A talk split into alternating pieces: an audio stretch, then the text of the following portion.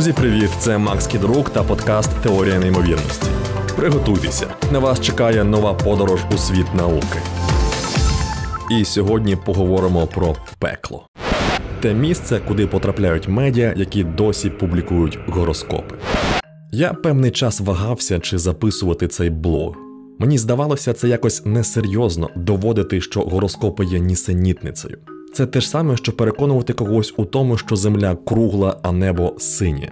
Тобто є якісь фундаментальні факти про реальність, стосовно яких ми давно мали б дійти згоди, але ніяк чомусь не доходимо. Я не дивлюся телебачення і рідко скролю стрічку просто так, аби лише згаяти час. Тож перед тим як узятися за цей сценарій, я поліз у мережу і був шокований тим, скільки відомих брендів та медіа досі ставляться до астрології як до чогось актуального та обґрунтованого. Сайти найпопулярніших телеканалів, таких як СТБ чи 1 плюс 1, найвідоміші глянці на кшталт Vogue чи Cosmopolitan, не кажучи вже про сотні дрібніших регіональних ресурсів, регулярно друкують гороскопи. Що ще гірше, астрологічні небелиці просочилися навіть до телевізійних новин. Тобто в інформаційні повідомлення, які охоплюють величезну аудиторію і за визначенням мають містити лише факти і нічого крім фактів. Наприклад, одна з найпопулярніших програм телевізійних новин, яку за статистикою дивиться кожен третій українець, нещодавно показала сюжет про астероїд, що наближається до Землі. Перша половина сюжету була цілком нормальною. Астероїд невеликий, пройде близько від планети, нічим нам не загрожує. А потім почалося якесь мракобісся. Тут таки, в цьому ж сюжеті, журналістка показує жінку екстрасенса, яка з незворушним виразом на обличчі розказує, що астероїд несе негативну енергію, боротися з якою потрібно зарядженим медом. І поки я підвисаю, намагаючись збагнути, що таке в біса заряджений мед, якийсь чоловік у лікарському халаті просить гіпертоніків берегтися, оскільки астероїд під час прольоту повз землю щось там збурює і може спричинити підвищення кров'яного тиску. І це в прайм-тайм на одному з провідних українських телеканалів. Інший приклад новинний сюжет про персеїди, метеорний потік, який можна спостерігати наприкінці кожного літа, коли Земля пролітає крізь уламки комети Свіфт та Тутля. Як і в попередньому випадку, спочатку все окей. Журналістка розповідає, що таке персеїди і де найкраще за ними спостерігати. А потім раптово переходить до порад астрологів, як правильно загадувати бажання під час зорепаду. Далі ще цікавіше. Текстову версію новини публікують на сайті у розділі Астрологія. Я не знаю, що гірше.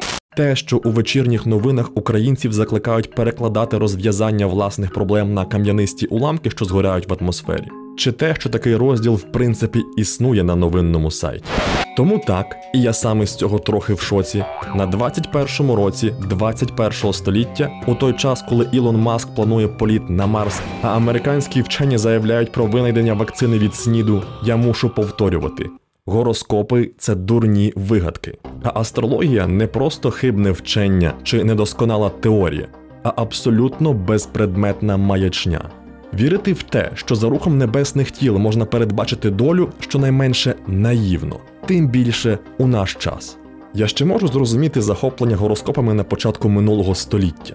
В той час люди вважали, що чумацький шлях це весь усесвіт, і зорі здавалися, я не знаю, ближчими. Проте вже у 20-х роках американський астроном Едвін Габл виявив, що деякі розмиті цятки на нічному небі ніякі не зорі, а віддалені галактики. Згодом учені навчилися обчислювати відстані до них, після чого стало зрозуміло, що всесвіт значно, значно більший, ніж будь-хто міг уявити. Тепер ми знаємо, що зорі, які з землі видаються поєднаними в сузір'я, насправді жодним чином між собою не пов'язані. Візьмімо для прикладу пояс Оріона. Три розташовані в ряд зірки, які добре видно неозброєним оком на нічному небі. Ці три зорі це блакитні надгіганти Альнітак, Альнілам та Мінтака. Найближча з трьох зір до нас Мінтака, віддалена від сонячної системи на 1200 світлових років. Альнітак розташований на цілих 62 світлових роки далі, а Альнілам узагалі відділяють від нас 2000 світлових років. Тобто пояс Оріона не є цілісною структурою. Це ілюзія. Зірки, що його складають, лише здаються розташованими поряд, а в дійсності рознесені в просторі на колосальній відстані. І це стосується не лише Оріона. Всі інші сузір'я це просто фігурки, намальовані на небі людьми. Жодне не є реальною фізичною сутністю. Та навіть якби вони були чимось реальним, сузір'я однаково не впливали б на людську поведінку.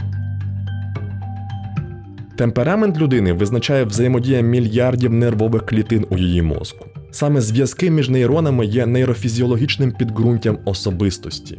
І щоб вплинути на цю особистість, на її настрій чи рішення, зоря має дотягтися до її мозку через мільярди мільярдів кілометрів і змінити перебіг хімічних реакцій між нейронами.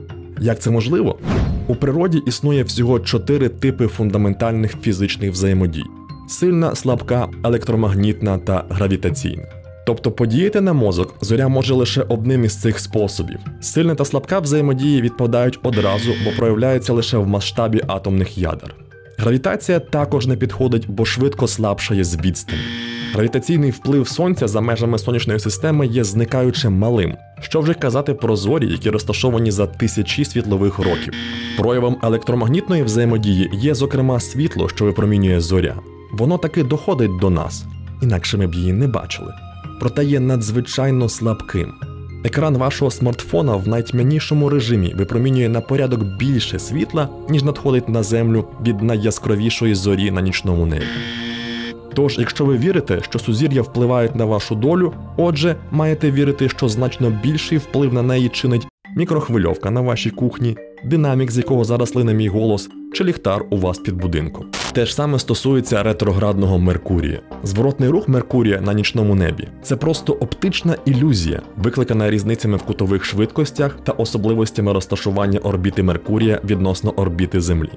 У той момент, коли Меркурій починає рухатися назад, нічого в сонячній системі не міняється. Взагалі, всі планети продовжують рухатися своїми орбітами, як рухалися завжди. Відповідно, що ретроградний, що не ретроградний Меркурій ні на що не впливають. Коротше, я таки записав цей блог. І поки працював над сценарієм, думав зовсім не про гороскоп.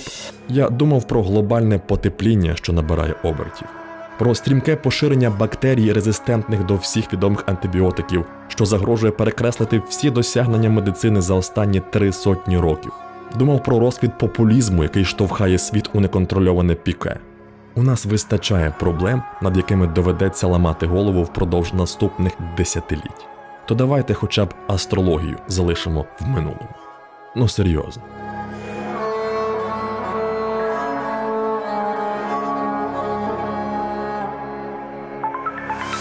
Це був подкаст Теорія неймовірності. Щоб не пропустити нові випуски, підписуйтесь на теорію неймовірності на улюблених подкаст-платформах або слухайте українське радіо.